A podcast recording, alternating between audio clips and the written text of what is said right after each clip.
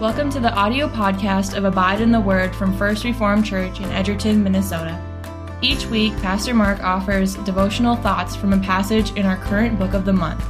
For more information on how to abide in the Word with us, navigate your web browser to abide.info. Welcome to Dwell in the Word. Today is January 5th and it is Wednesday. We're going to be finishing up Acts chapter 15 today. But first, another prayer from the book of Common Prayer. Let us pray. Almighty and everlasting God, who is always more ready to hear than we are to pray, and gives more than either we desire or deserve. Pour down upon us the abundance of your mercy, forgiving us those things whereof our conscience is afraid and giving us those good things which we are not worthy to ask, but through the merits and mediation of Jesus Christ, your Son, our Lord. Amen. As I said, we're finishing up Acts chapter 15. The first part of this chapter was the council at Jerusalem. And at the end of that, after they decided that new believers who were Gentiles did not need to be circumcised, they decided to send out a letter of the things that they did need to be concerned about. And now we will be reading about that letter. Hear the word of the Lord. Then it seemed good to the apostles and the elders with the whole church to choose men from among them and send them to Antioch with Paul and Barnabas. They sent Judas, called Barsabas, and Silas, leading men among the brothers, with the following letter The brothers, both the apostles and the elders, to the brothers who are of the Gentiles in Antioch and Syria and Cilicia, greetings. Since we have heard that some persons have gone out from us and troubled you with words, unsettling your minds, although we gave them no instructions, it has seemed good to us, having come to one accord, to choose men and send them to you with our beloved Barnabas and Paul, men who have risked their lives for the name of our Lord Jesus Christ. We have, therefore, sent Judas and Silas, who themselves will tell you the same things by word of mouth. For it has seemed good to the Holy Spirit and to us to lay on you no greater burden than these requirements that you abstain from what has been sacrificed to idols, and from blood, and from what has been strangled, and from sexual immorality. If you keep yourselves from these, you will do well. Farewell. So when they were sent off, they went down to Antioch, and having gathered the congregation together, they delivered the letter. And when they had read it, they rejoiced because of its encouragement. And Judas and Silas, who were themselves prophets, encouraged and strengthened the brothers with many words. And after they had spent some time, they were sent off in peace by the brothers to those who had sent them. But Paul and Barnabas remained in Antioch, teaching and preaching the word of the Lord, with many others also. And after some days, Paul said to Barnabas, Let us return and visit brothers in every city where we proclaim the word of the Lord and see how they are. Now Barnabas wanted to take with them John called Mark, but Paul thought best not to take with them one who had withdrawn from them in Pamphylia and had not gone with them to the work. And there arose a sharp disagreement, so that they separated from each other. Barnabas took Mark with him and sailed away to Cyprus. But Paul chose Silas and departed, having been commended by the brothers to the grace of the Lord. And he went through Syria and Cilicia, strengthening the churches. This council at Jerusalem was a very big deal. As we've seen, a big part of the book of Acts is this movement of the gospel going out to the Gentiles, not just going to the Jews, to the Hebrew people, but out into the whole world. And then we come up against this, for lack of a better term, obstacle in the middle of Acts. These people are saying, hey, if you want to be circumcised, if you want to be saved, you have to be circumcised. This was a major obstacle for the proclamation of the gospel.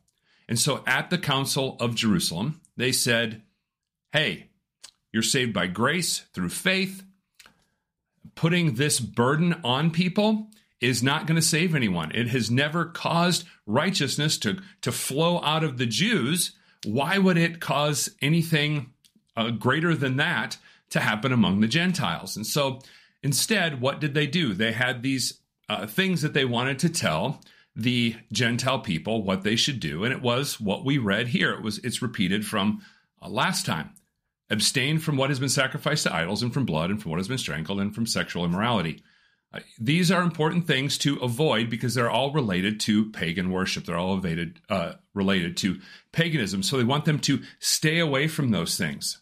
And uh, not only does it lead people astray, but it's a bad witness. All of these things that they're sinful, uh, particularly the sexual immorality, is sinful.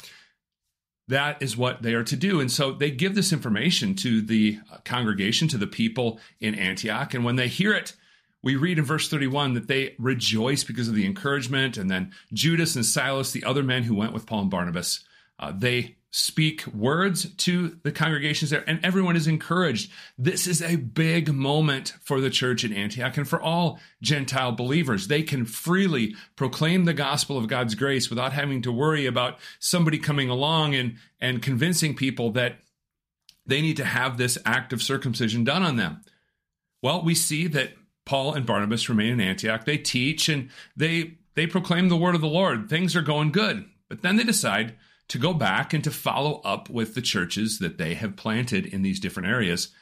Well, Mark had had ditched them at one point, and Paul is not wild about taking him along. I'm guessing that he is concerned that he hasn't matured and that he will do this to them again. And Barnabas is his cousin, and I think he wants to give him a second chance. Now, we read here that they have a sharp disagreement.